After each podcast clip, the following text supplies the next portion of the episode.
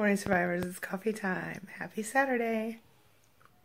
You know, narcissists are really great at manipulating us, and one of the ways they do that is by using creative language that means one thing even though they say another thing.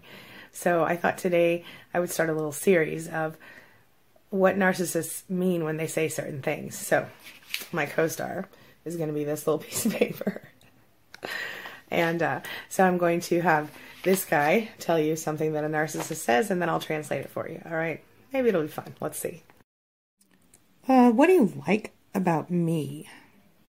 What it really means is how can you make me feel good about myself right now? I'm feeling a little low. Can you tell me nice things about myself? I need some supply. You totally took that out of context. What that really means, I don't want to admit that what I just said means what it really means and what I very clearly and obviously meant. And I'd like you to not trust your judgment and think you're crazy because that'll help me out later. Guy, I totally feel like I'm walking on eggshells around you all the time. What that really means? I'm projecting myself onto you because I'm the one who makes you walk onto eggshells and I like it. I feel like if you really loved me, you'd totally understand me.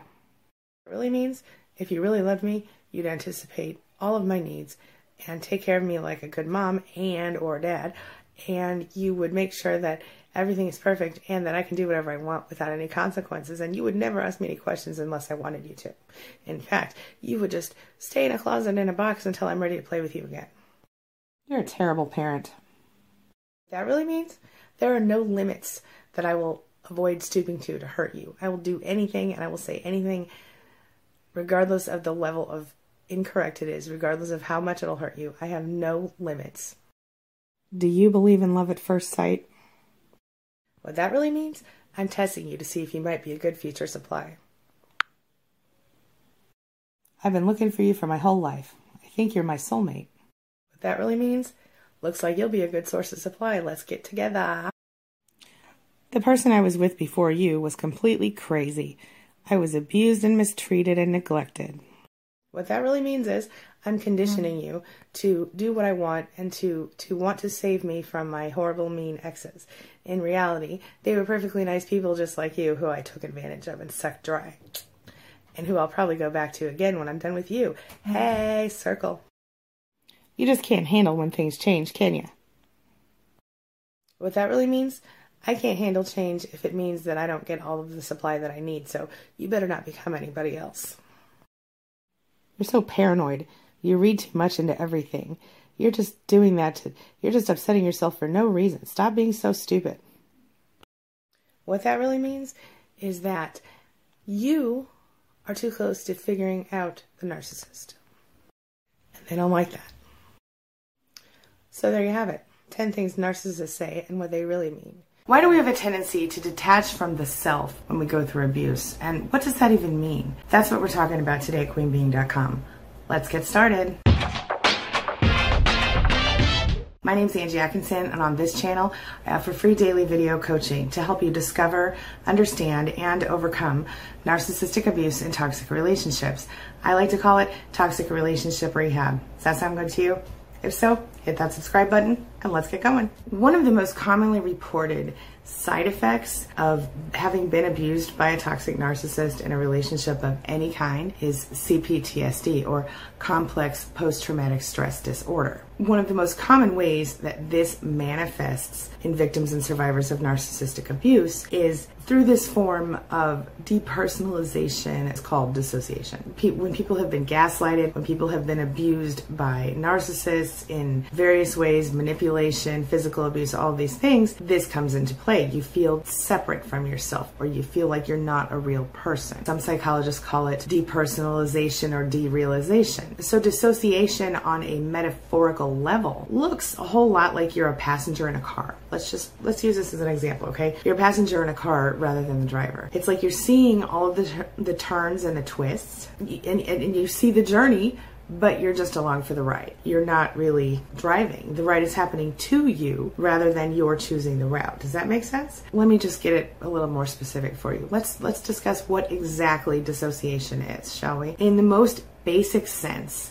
dissociation is a disconnection from your physical surroundings It's when you sort of feel like you're watching the world from somewhere deep inside your head, or maybe you're kind of back here above it a little bit, right? Or you're somehow disconnected from it. Like you're not really there. You know what I mean? Like you kind of feel like everything around you is a movie. It's not really reality. Like you're watching your own life happen through a movie screen, so to speak. So it feels like you're not really real or like you're watching life through like a fog. Does that make any sense to you? Does that sound like something you've experienced. Some people will describe it as feeling like a robot who has no emotions, feeling detached from themselves, feeling no emotions, no connection whatsoever to the people or the things or the environment around them. Almost like you're an alien or like you're not really here. What was once familiar now seems somehow unfamiliar. This includes people, places, things, events, all of these things. Family members, people you've known forever seem unfamiliar or you feel like you never really got to know anyone. Okay, so now that we have the basics out of the way,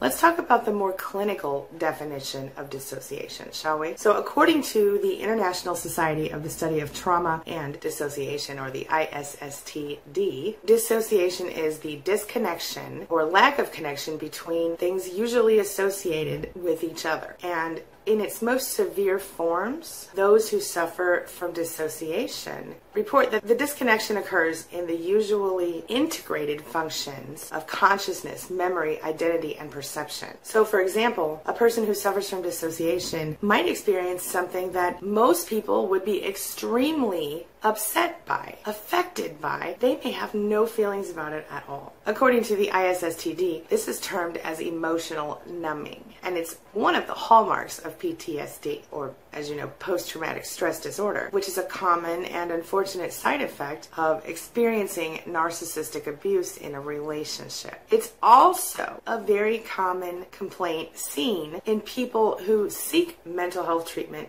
in general. Some of these people, in my opinion, probably don't even know they're being abused. They just think there's something wrong with them because they've been actively gaslighted by a narcissist. Does that sound familiar to anybody? This was proven in a 2002 study. So, how does dissociation as a result of gaslighting and mental abuse affect your life?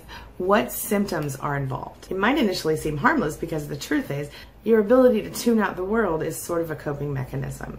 And while some people might find your spaciness adorable or cute or whatever, the truth is there are plenty of less than desirable consequences that come with dissociation. There are five pretty common symptoms of dissociation that can significantly affect your life. And there's one that's less common, but potentially one that, that one is more devastating in certain ways. So depersonalization, like we talked about at the beginning of this video, is the sense of being outside of or disconnected from your body. So it's like like you're feeling like you're not really inside of your body. You can't really feel like it's reality to you. You might even feel like you don't recognize yourself in the mirror. You feel detached from yourself. Derealization now is when the world feels fake or contrived around you. So people who are affected by derealization often describe this like fog or like they see the world from far away or through a veil. Some people say it's like watching a movie rather than actually participating in life. Now then there's dissociative amnesia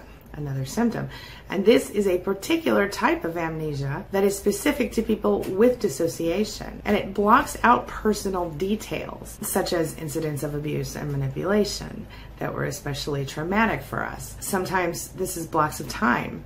Sometimes from it's, it's minutes and sometimes it's years, depending on the circumstances. Often people say that they just forget what they're talking about. But it's not just your standard forgetfulness, it's a significant issue that may even make them feel embarrassed sometimes because it's such a commonly happening issue in their lives. Then there's identity confusion.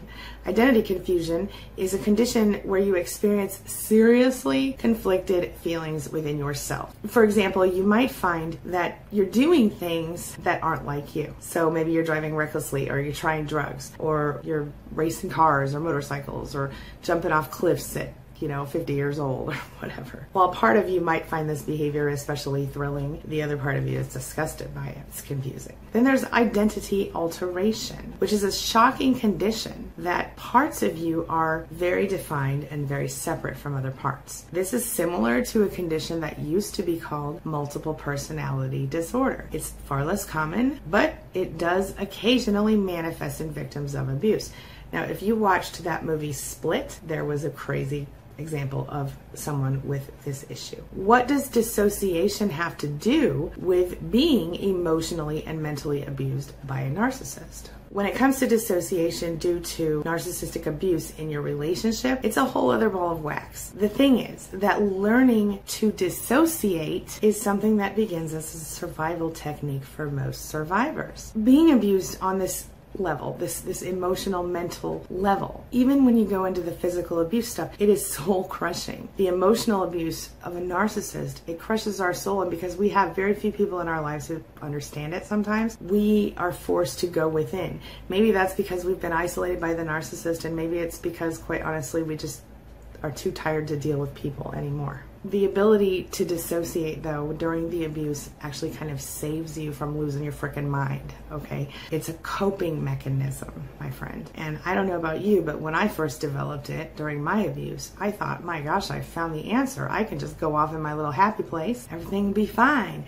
But the problem was that I started to go to my happy place all the time. So I was never really here.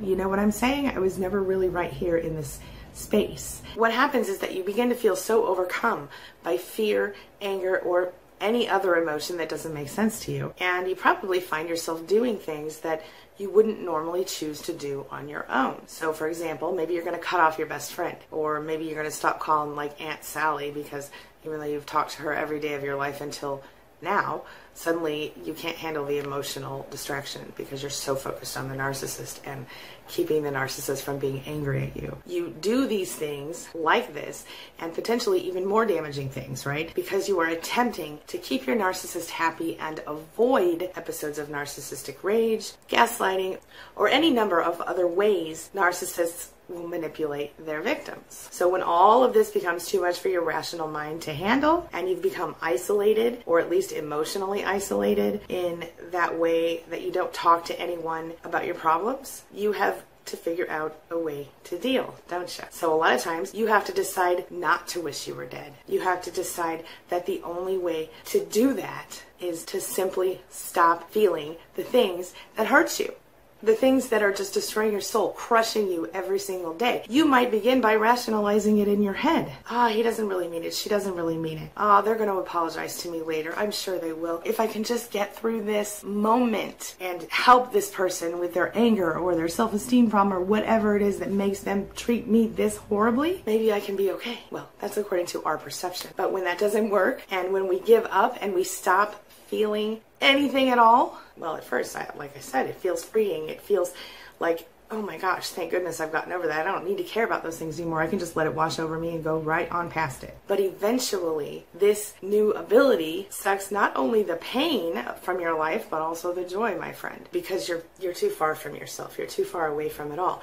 That's when you know you've dissociated. When you feel literally almost nothing. When something amazing happens to your life and you can't even feel it or see it. Why should you bother to get help with this? Doesn't it seem like it just makes your life easier in some ways? Well, yeah, it might seem like that at first, but some people will even tell you the best way to avoid being hurt emotionally is to, uh, you know, avoid feeling anything at all. But the problem is this little thing that psychologists call affect dysregulation, which is defined as the inability to tolerate and manage intense emotional experiences. This happens because we lose our ability to soothe ourselves for whatever reason, or we will we were never really given the opportunity to learn how to soothe ourselves because we weren't allowed to express our emotion. This can cause us to have terrible mood swings, a serious lack of emotion on certain occasions where emotion is appropriate, the sudden reliving flashbacks of painful memories. It's like when a veteran with PTSD PTSD has a war flashback, except that it's reliving the tragic events and traumas that we personally have experienced, such as the verbal and emotional abuse of a narcissist in a relationship,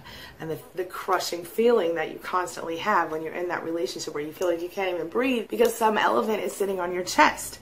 You guys know what I'm talking about, don't you? You should get help for dissociation because it can absolutely ruin your life. It can cause you to become someone you're not. It can cause you to become someone you don't want to be, my friend. And what you deserve is the ability to discover or rediscover who you truly are. Not to be a basket case shell of your former self. You should get help for dissociation because you deserve it. You deserve to feel things. Why do we dissociate when it's so unhealthy for us? Well, like I said, dissociation is a direct result of the subconscious mind's attempt to protect us from the intense and painful emotions that we cannot handle. It's our mind's last ditch attempt to preserve our sanity. And it initially happens when all other methods of self protection feel exhausted. We sort of artificially adapt our personalities to manage our fear, our anger, our anxiety, any intense emotion that we may have going on. In this way, we control them and we temporarily save ourselves. So, how do we start to heal from dissociation and become ourselves and begin to feel things again? If you're self treating, you're going to have to work really hard. Bottom line. Most psychologists will tell you to get professional help. Though I am a certified life coach who has herself experienced and overcome narcissistic abuse, I am not a physical health professional. So before you try anything I suggest, let me just throw a little disclaimer out here. Talk to your doctor, okay? The process of healing from dissociation begins first with understanding and awareness. Once you understand the problem and you can identify it within yourself, you can begin to develop coping techniques and habits that can help you to learn to live again and to take back your life. The next thing you need to do is to start working on your own confidence in yourself and in your ability to make this change. Then you can just focus on learning to become aware and to tolerate and to handle your feelings, which of course can lead to your growing as a person and learning so many new things. So listen, I have a free five day email course over at narcissismsupportcoach.com. So run over there and pick that up if you got a minute. Just sign up for it and I'll send you an email for five once a day for five days and then rarely after that. You can also subscribe to queenbeing.com, subscribe to this channel. You have to work on finding confidence in yourself as you start to overcome the fear that's holding you back. That's all I've got for you right now, but before I close up, it is time for the question of the day. and the question of the day is Have you experienced dissociation as a result of being abused by a narcissist? I want you to share your thoughts, your feelings, your experiences in the comment section below, and let's discuss this. Next time I come into one of these videos, I will be talking about how to overcome dissociation on a self help level, things you can do for yourself in your own home. Okay, so stay tuned for that. How does mindfulness relate to narcissistic abuse recovery when you're talking about having gone numb or dissociating from yourself? That's what we're talking about today at queenbeing.com. Let's get started. My name is Angie Atkinson, and on this channel, I offer free daily video coaching to help you discover, understand, and overcome narcissistic abuse and toxic relationships. I like to call it toxic relationship rehab. Does that sound good to you? If so, hit that subscribe button and let's get going. So before I dig in, I want to start by explaining exactly how it is that this works so effectively for victims and survivors of abuse. So if you've ever been in a toxic relationship with a narcissist, you may have experienced various symptoms of PTSD or CPTSD, which of course is post traumatic stress disorder or complex post traumatic stress disorder as a result of having suffered from narcissistic abuse and the mental torture that goes along with that. One of the most common issues that my narcissism support coaching clients tell me they have is feeling like they're not really there, as though they're on a sort of a numb autopilot situation as they float through life, surrounded by, you know, some kind of barrier between themselves and the world. Everything feels sort of foggy and surreal. We talked about this yesterday during my video. We talked about how dissociation works and all of that. Anyway, like I said, it's called dissociation. And while it may originally have started as a way to survive the gaslighting attacks, you know, the name calling, the manipulation, all of that, it can very quickly become a way of life. Are you aware of how many automatic behaviors and habits that you have? And when you do something over and over, does it ever reach the point to where it becomes a mindless task? Can you relate to that feeling? You can do a task and finish it and then realize that your body like worked to complete the project while your mind was actively engaged in something else entirely. Mindfulness can help you learn to be present again. It can help you to refocus your thoughts so that you're actively experiencing your life rather than walking through it on autopilot. A lot of people assume that mindfulness is a time consuming practice where you have to sit quietly and for a long time. And that's hard for people. I know it's really hard for me. So when you can enjoy sitting quietly, if that's for you, it doesn't have to take a long time though. And in fact, if you don't want to just be still or practice some formal meditation situation. You don't have to. Putting yourself under pressure is only going to make it harder for you. So, what do you do when chaos comes calling in your life? Well, there's no denying that having chaos in your life is going to happen. It's especially true when you're going through or you have recently removed yourself from a toxic relationship or any toxic abuse situation. When you're dealing with a narcissist in a relationship, chances are that you may be dealing with a toxic person. There's no denying that having chaos in your life is going to happen. And that's especially true when you're going through. If you've already left, it might not be a constant issue.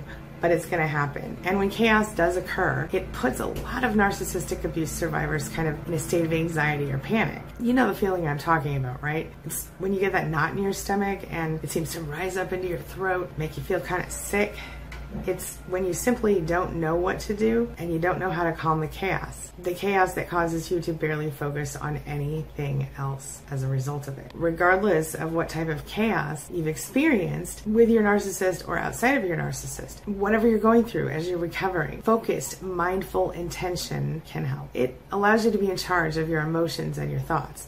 I like to call it intentional vibration management or intentional thought management. So, what do you do? Why do bad things happen to good people? How do you deal with stuff like this? I mean, you're good people, right? You're a good person. You haven't done anything to deserve the, the, the situation you're in, and yet here you are. So, here's the deal what happens is that when chaos hits, the outward and or inward situation isn't taking place in the present. What do I mean by that? The chaos is because of what might have happened or what's going to happen as a result of the chaos. Does that make sense? So when you experience turmoil, your stress levels skyrocket. When that happens, it's incredibly difficult to stay calm sometimes. Your mind will start to race. The negative emotions will spring up, multiplying one after the other.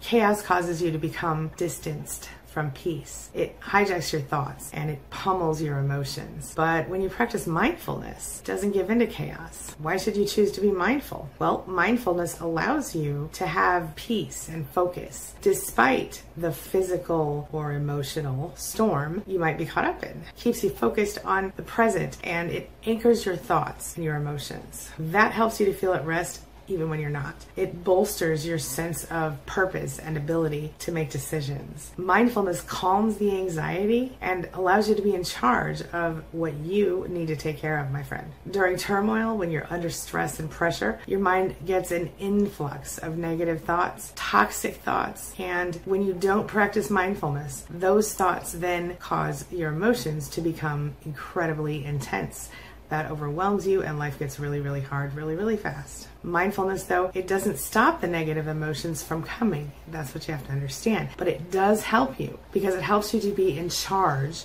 of what's going on in your mind and with your emotions because it lets you corral the thoughts, sort of put them all in their respective perspective. Is that a thing? It, it, it, helps you keep the thoughts under control. Mindfulness brings a peace to the negative emotions and the negative thoughts that you so that you learn to become aware of them and at the same time they can't control you. So when chaos happens most people end up being controlled by their emotions by the anxiety and the turmoil that they feel. But mindfulness will allow you to take a pause view the situation and be able to make decisions that are based on reality rather than hyped up feelings Mindfulness will allow you to keep order in your thoughts and your emotions, even when everything around you is in crisis. Being mindful will give you space to be able to keep yourself at peace. So, how the heck do you become mindful anyway? Well, there are a lot of different ways that you can do it, many of them very simple. And you can do these things without ever having to take a break from whatever it is that you're going to do or wherever it is that you're going, whatever's on your schedule, you can do these things. So, knowing this has actually helped many extremely busy people to be able to get into the habit of practicing mindfulness. So, number one, brush your teeth. It's so easy. One simple way to practice mindfulness is to brush your teeth. You do this so often that you probably do it without even thinking about it, right? But this time, the next time you brush your teeth, do so with focus. Don't just do it on autopilot. Don't think about other things. Think about brushing your teeth and getting them extra clean. It, it extra clean. It really helps with mindfulness. Feel the bristles on your teeth as they cross your teeth and your tongue. Pay attention to how thick the toothpaste is. Pay attention to the flavor of the toothpaste. While you're brushing your teeth, pay attention to the process and don't let your mind wander or worry about negative things. Listen. That's the next thing you can do. Listen. Another way you can practice practice mindfulness as you go about your day is through mindful listening. So, so often you don't hear people around you. There are so many different sounds happening, and yet you can't hear any of them because you're not focused on them. You're not listening, hearing them. Wherever you are, you can stop and you can take a few minutes, a few seconds to listen to the sounds around you. You might be able to hear a bird singing, you might be able to hear the wind blowing, or the distant roll of thunder, or if you're at my house, somebody's always running a damn lawnmower. Either way, you can practice mindful listening. You can even do it with popular music or instrumentals. Hear each sound and focus on it for just a few seconds while you tune out anything else but that sound. Next up, breathe. Mindfulness can be practiced by focusing on breathing. It doesn't take long and it can be done any time of the day and in any place. As you breathe, focus on the breath that you're drawing in and focus on the breath that you're exhaling. Keep your mind centered on the movement of your body as you breathe. Breathe in the air and exhale it. Release it. Feel the air move within you and tune into that sensation as you're going through the exercise. You can practice mindfulness through many other activities, including walking, eating, cooking, cleaning, even while you're taking a shower. Accept and empower yourself with these strategies, okay? Here, here are a few more things. Try the way you conduct yourself in your personal and professional life begins with how you use your mind. So you can teach your mind to accept yourself and you can gain empowerment, or you can stay stuck in self defeating behaviors. It's entirely up to you you. You are what you think. What do you want in your life? When you want to introduce change into your life, you need to first accept and empower yourself before you begin to alter anything. Your mind is really the greatest tool that you have, my friend, and, and that includes the most effective thing you can do. Your mind is the most effective tool that you have, and it's it, it offers you the most effective action you can take to live the best possible life that you can live, to change your life and make it better. Countless studies have shown that your brain is constantly working,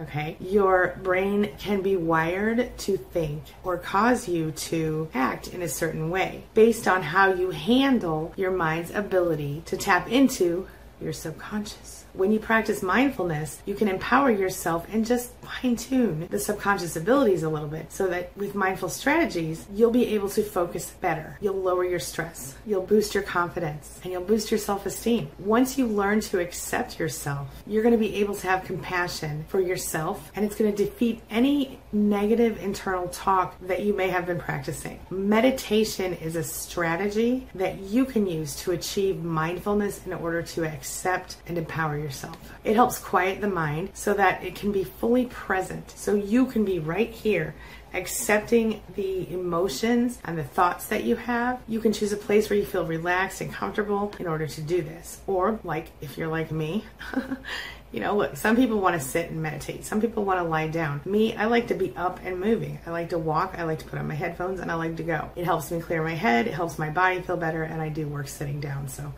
it helps me stay active. Whatever you're doing, though, you could walk outside, you could just, whatever works for you. Relax and focus on what's around you. Focus on how you're inhaling, how you're exhaling. If you're moving, focus on how your body feels while it moves.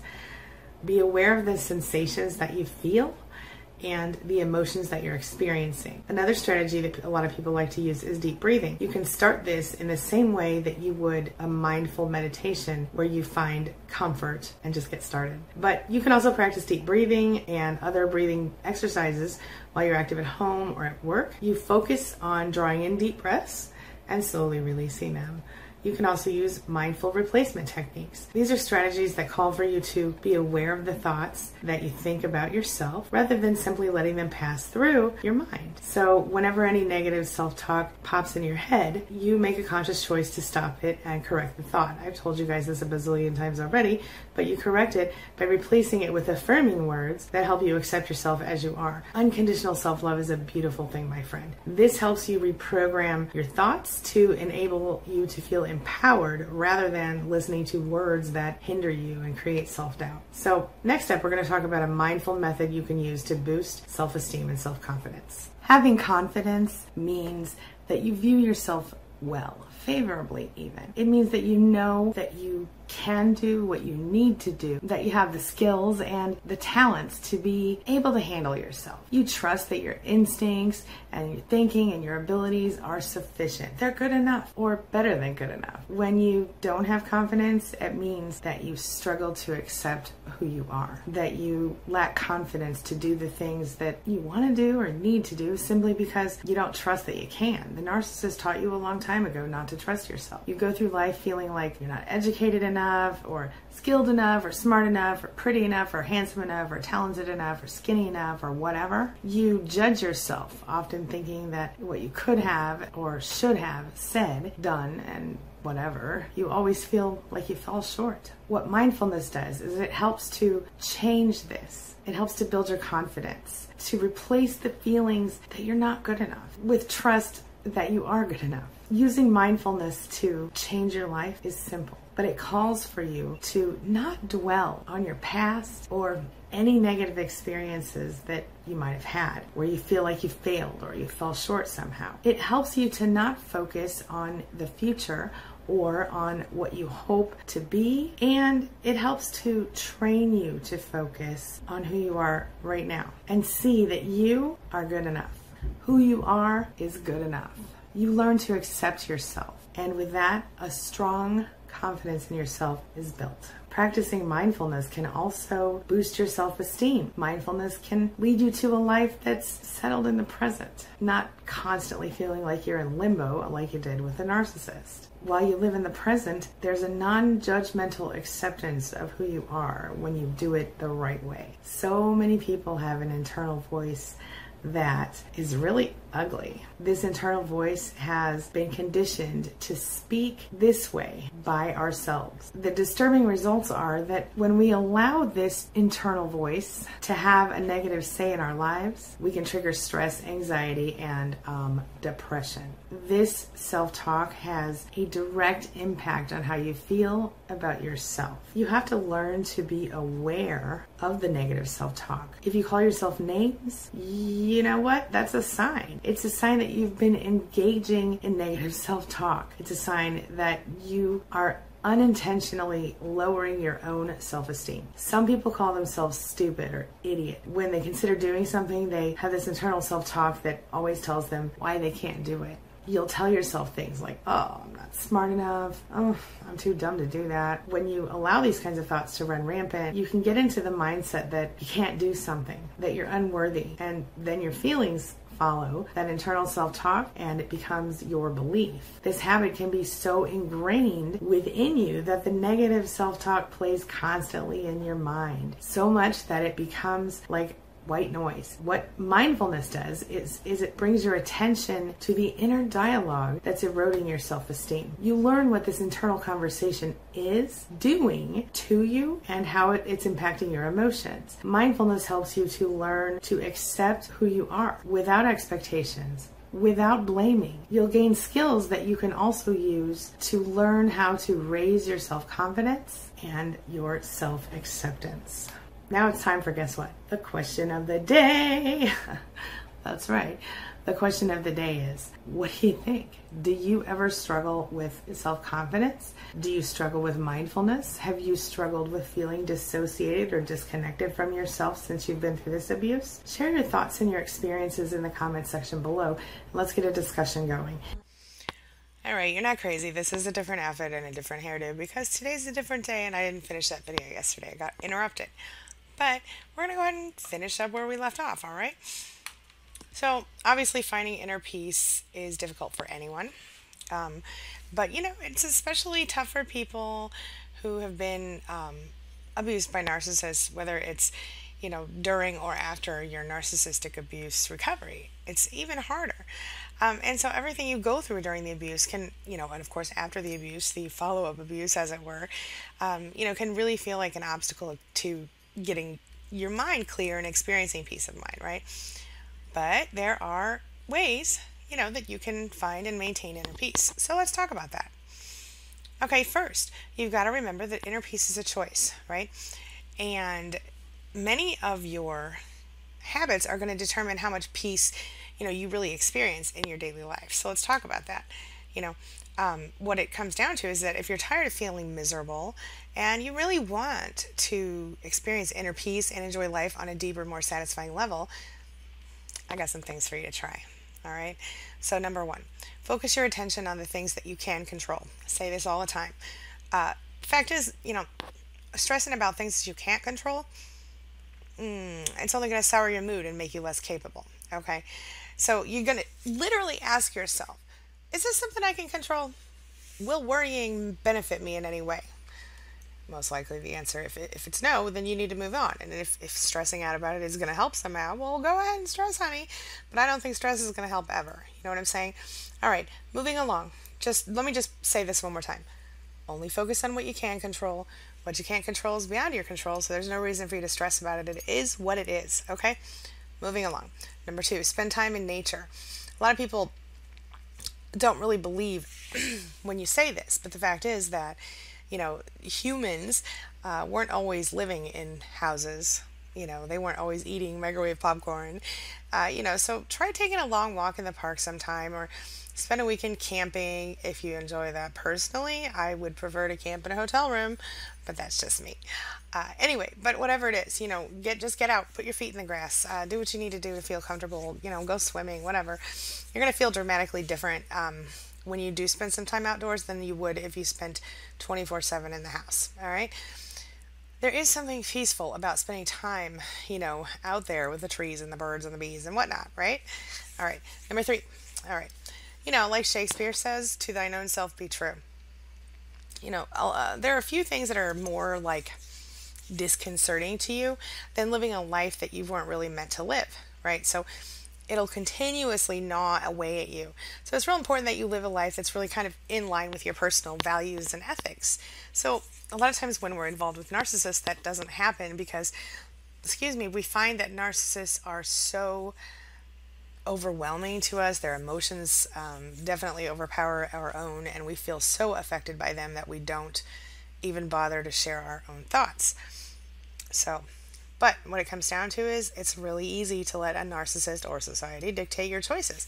You don't have to spend your life, you know, doing what someone else wants you to do, whether it's your career or it's your your life. If you don't want a big fancy house, don't go after a big fancy house. Make your own decisions on what matters to you and stick with that.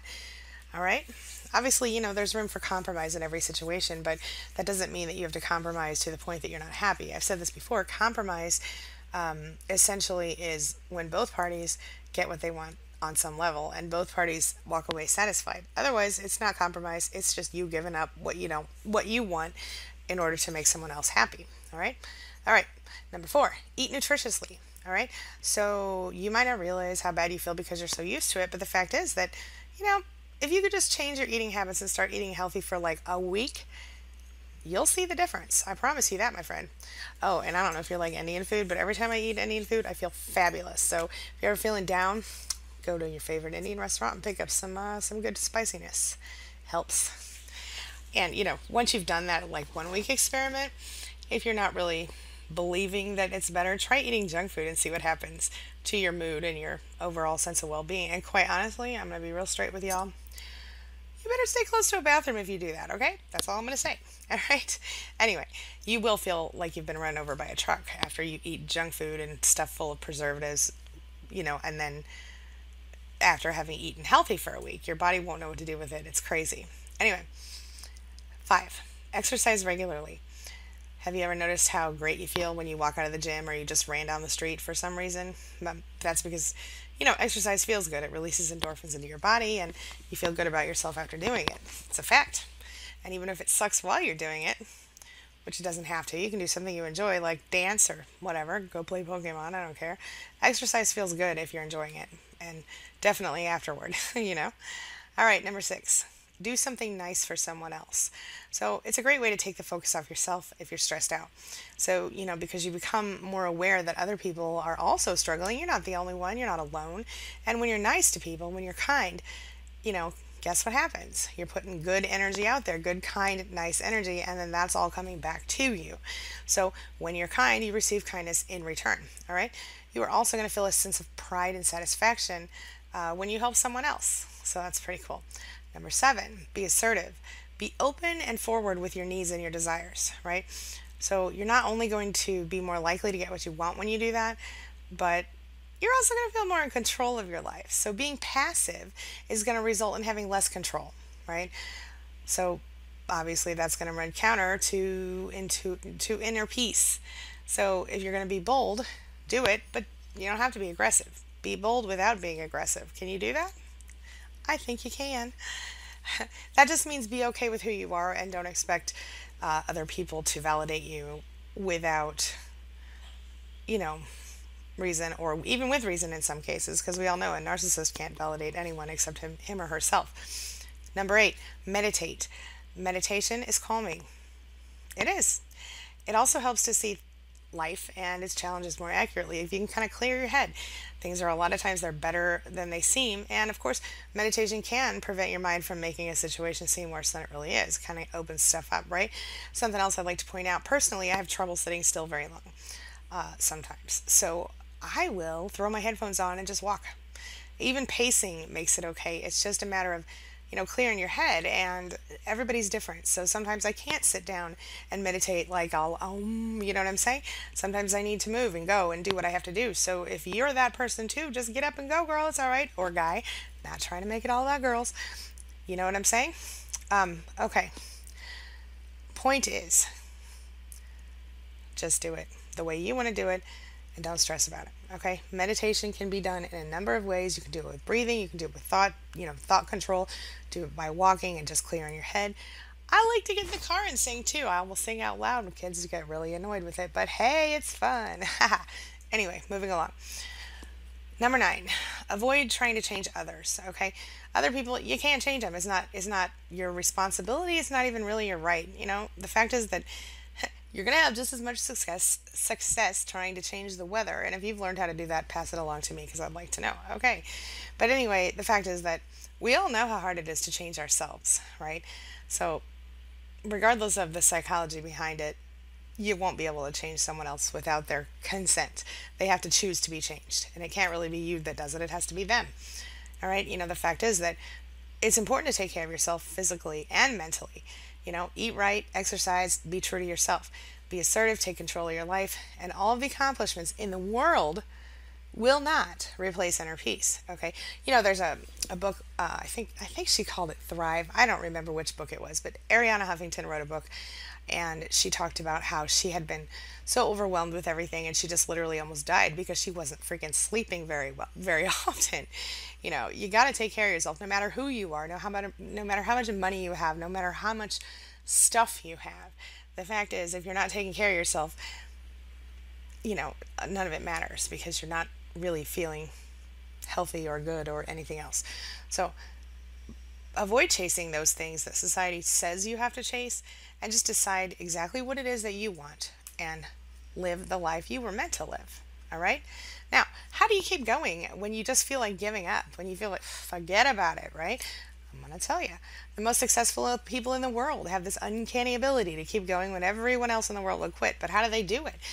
Your success is going to be tied to your ability to keep working after you have the urge to quit, whether it's working or going or, you know, getting in the right frame of mind.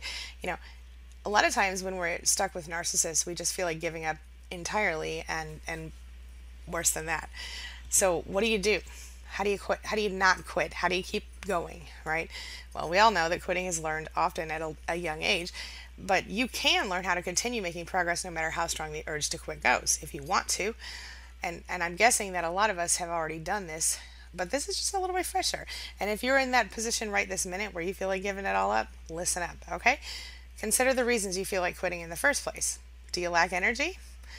A, a lack of energy is just one reason that you know a lot of people want to quit. And it's also a, common reason for people who actually do quit but exhaustion can be fent- you know both physical or mental. So there are things you can do you know get some sleep a full night's sleep on a regular basis get better control over your schedule streamline your life you know eat more nutritiously just like we talked about. Learn how to relax it can be done with meditation. Number two do you lack focus um, too many distractions, as we all deal with when we're dealing with narcissists, will result or can result in the desire to just give it all up, just quit. But are you trying to accomplish too many other things?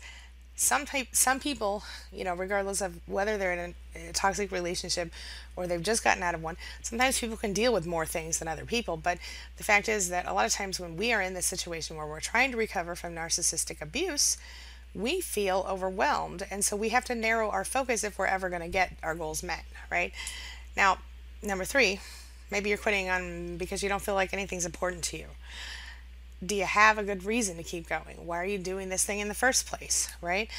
Well, you got to remind yourself why it matters. You got to remind yourself what you're, you know, what what you're trying to do with your life. Uh, you know, maybe the best the best motivation you can find is setting an example for your kids or your younger cousins or nieces or nephews or friends. Maybe the most important issue for you is self-respect. You know, I don't know. But the bottom line is, if you're going to keep going, you got to keep going. So find a good reason to continue. That's number four. Understand the reasons that you want to quit. You know, of course, it's natural to give up sometimes, but people sometimes do give up. But the fact is that whether you're leaving your, your narcissist or you've left your narcissist and they're, they're love bombing you and hoovering you, trying to get you back, there's a reason you did that. Okay. Don't be one of those people who just who makes all of this progress and then just gives up Okay. Will you be one of the few who's able to persevere this? Uh, you know, it's not even the few. So many people every day leave a narcissist successfully and manage to survive and even thrive afterward. You know, it's just a matter of putting one foot in front of the other until you're finished. Yes, it's hard. Yes, you miss them sometimes. But I'm pretty sure that's because you forget the part that sucks about being with a narcissist. So if you're dealing with that, go ahead and write down all the reasons that you left the narcissist. And then remember them because not that I want you to focus on those, but I want you to remember why you left and stay away. Okay, because it is going to make your life better.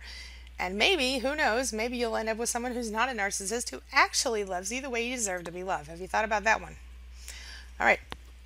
So how do you how do you hold out when when you're ready to give up leaving your narcissist? Okay. Well, first of all, again, like I said, revisit your original purpose. Remember why you left. Isn't that motivation enough? But I got it. Sometimes it's not. You're going to need to find a new reason. So if you can't think of one, well, maybe that's a sign that you should be, you know, writing stuff down. Maybe that's a sign that you're not taking good enough care of yourself, you know, or that you don't love yourself enough. So, you know, don't give up too fast. Look look deep inside yourself and I guarantee you, you'll almost find you'll almost certainly find a good reason to, to stay no contact. Okay. One thing that will help is create small successes. Okay, that's number five. Nothing is more motivating than success in general. So get yourself an apartment, uh, you know, or, or a room at someone's house. Set yourself some regular goals by setting easy goals that move you forward. Okay, baby steps, like I always talk about, baby steps can and do result in the momentum that you're going to need to carry you through to get to that place of success and happiness and peace in your life.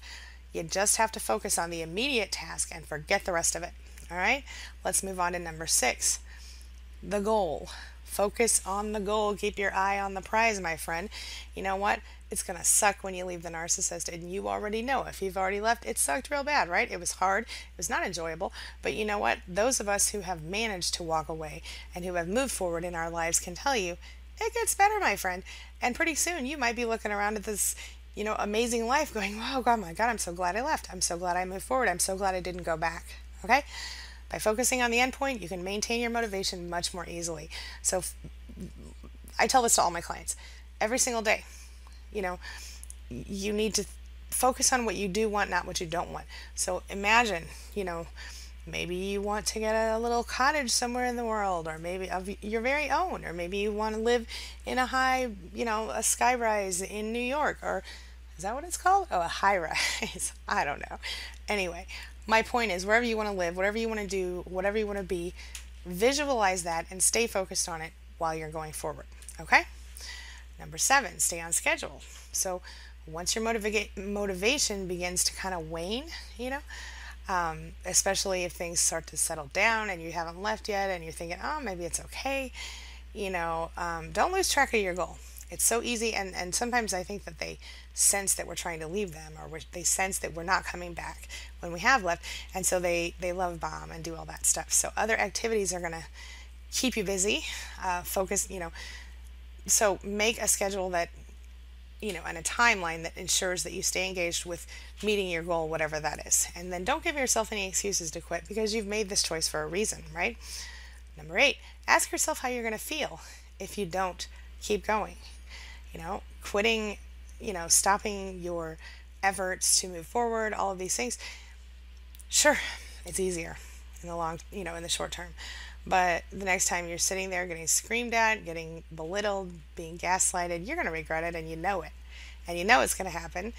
So move forward. Remember, we talked about this narcissists cannot change, okay?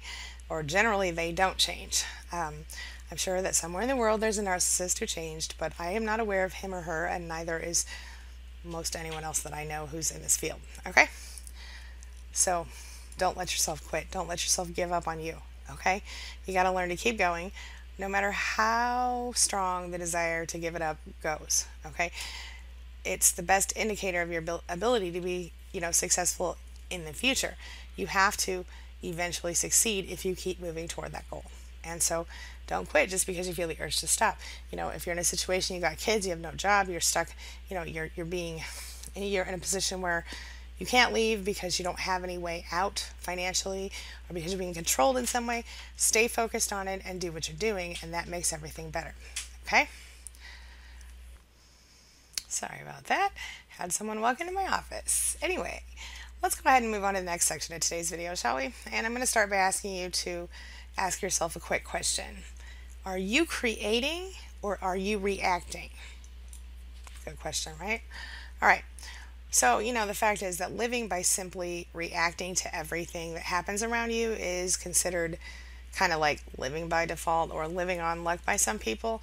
And the fact is that living a life of reaction is what it really is. And it's freaking stressful, you guys, and it's dissatisfying. People who choose to live this way end up only having access to like random stuff, you know, just whatever happens to fall into their lap. And sometimes maybe that's enough for you, but but I find that those people and those lifestyles tend to be driven by pain and they actually avoid creating their own opportunities. Like they let life happen to them instead of them choosing what happens to them, you see? So on the other hand, of course, creating your life, you know, that's good stuff. It's assertive, it makes you feel assertive, it's satisfying, all this stuff. So how can you go from reacting to your life to creating your life? How do you go from controlling, you know, not controlling it to having full control? Well, you're only going to know you're reacting if the quality of your life fluctuates between bad and okay. You know, that's that's how you know that you're reacting and not creating, right? Um, it's pretty basic. So the fact is like if you are in a situation where you are leaping into action when your comfort falls below a certain standard, you're going to work hard and bring it back up to the tolerable status, and then of course you relax again and you only take action again when the, situa- the, the situation gets terrible that's reacting. If you fail to choose a direction for your life, in my opinion, that's kind of choosing to fail already. You know, without a chosen goal or endpoint, that's no intention. So you, you have no intention. And with no intention, you know, you're gonna just get whatever falls in your lap, whatever happens to hit you as it goes by you. You know, people people who have great lives, they didn't get there by accident. You know, they chose it. Be brave enough to choose a path and stick with it. Um, whether that's leaving your narcissist or continuing to stay gone or it's moving forward afterward in some awesome you know new part of your life that you have chosen you get to choose now that's the cool stuff okay discover the power of visualization all right because visualization i've talked about this a million times visualization is very powerful on a number of levels okay and we're going to talk about that right now first of all it forces you to sort of determine exactly what you want so you have to make a choice before you visualize anything. All right, so like right now, I want you to close your eyes for a minute, right? And I want you to think about what a red circle looks like, okay? Now, with your eyes closed, I want you to see that red circle and it's flat. And now I want you to watch it morph from a flat red circle into a 3D red ball.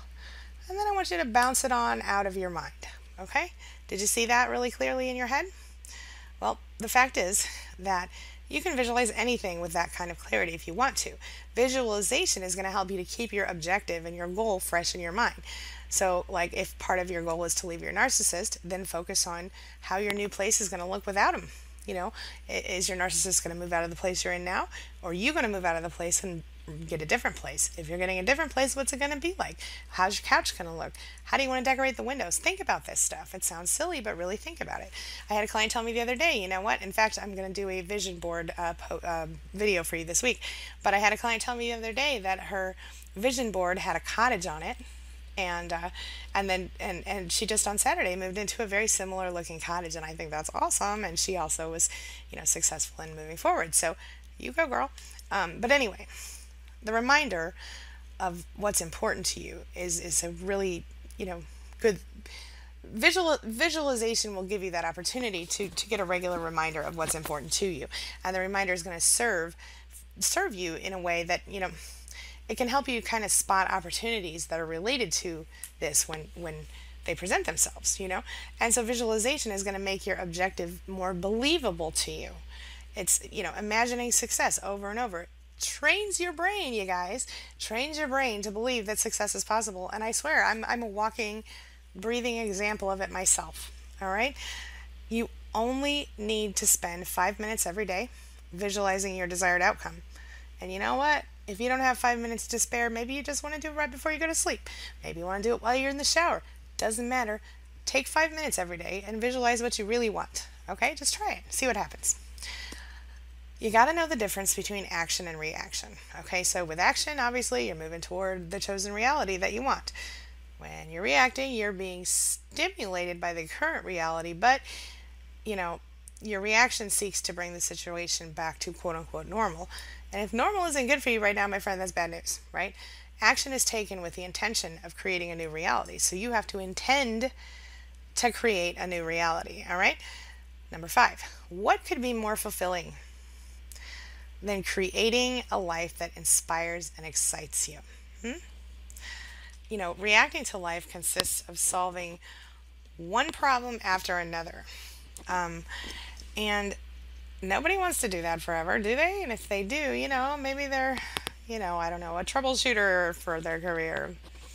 Anyway, but really, who wants to spend you know a life doing more nothing else that other than dealing with unnecessary challenges or passively waiting for the next issue to appear? Don't you want to have control? You know if you live that way life invites stress and uncertainty. And nobody likes that. Nobody feels good with stress and uncertainty how about we create the lives we want instead did you know that you can do that we can totally do that you guys doesn't happen automatically but you know the fact is that Lately, there's been a lot of emphasis on the idea of allowing the universe to deliver the results you desire while you wait patiently on the couch. And unfortunately, it doesn't work that way. Maybe you know someone who woke up one morning and they had a freaking new Porsche in their driveway in their new house. They woke up and they didn't know how it got there, but we all know that's unlikely, okay? Um, when you get clear on what you want, you have the opportunity to take inspired action to get it. See? You're going to notice the opportunities to be successful and you're going to make the most of them. And that's what this is about. You know, you also have to respond to the challenges rather than reacting to them. So instead of just reacting to the issue at hand, you have to avoid future recurrences. Most of the challenges you have today are going to be the same ones you faced numerous times in the past. Create a solution and a plan for prevention. You know, because making the same mistake repeatedly is silly and unnecessary. You have to decide today to choose the type of life that you would prefer to enjoy. You have to remind yourself of your choice by visualizing it regularly. Okay? Avoid living a life by default. You know? Create the life you deserve, the life you want, and make it yours. That's what it's all about. All right? So now it's your turn. Tell me, what is it that you would, you know, are, do, do you think that you're living with intention right now, or do you think that you're reacting to life? Do you think that you're stuck? Or do you think that you can move forward? Do you have a goal to leave your narcissist? Have you already left your narcissist? Are you working toward a different goal? What's going on with you right now? How can I help you this week? Leave me a comment. Let's talk about it, all right? In the meantime, uh, visit queenbeeing.com if you have questions or concerns about narcissism. There, the, the site is packed with articles and resources, downloads, all kinds of freebies. Everything you need to know is right there. If you're looking for something a little more personal, visit narcissismsupportcoach.com com. You can get uh, my free five day email course if you haven't already, and you can pick up um, information about personal coaching, whether you're looking for group coaching or you're looking for, you know, like a small group coaching situation, or you're looking for personal one on one coaching with me. I offer both of those. Okay. Uh, also, booksangiewrote.com. Everything's, you know, under $4.99. Most of it's like between $2.99 and $3.99. I've got 20 different books there. So, booksangiewrote.com. All right. Okay, that's all I got for right now. I'm sorry for running late today. Have a great week, and I'll see you tomorrow.